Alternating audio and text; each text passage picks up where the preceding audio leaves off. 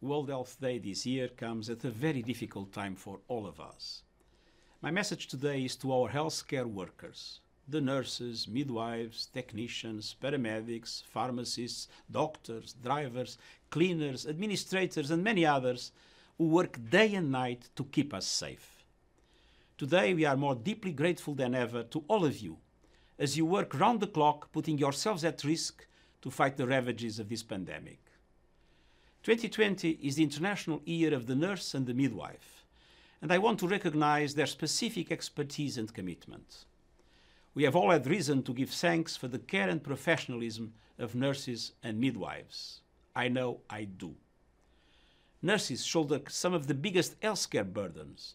They perform difficult work and endure long hours while risking injury, infection, and the mental health burden that accompanies such traumatic work.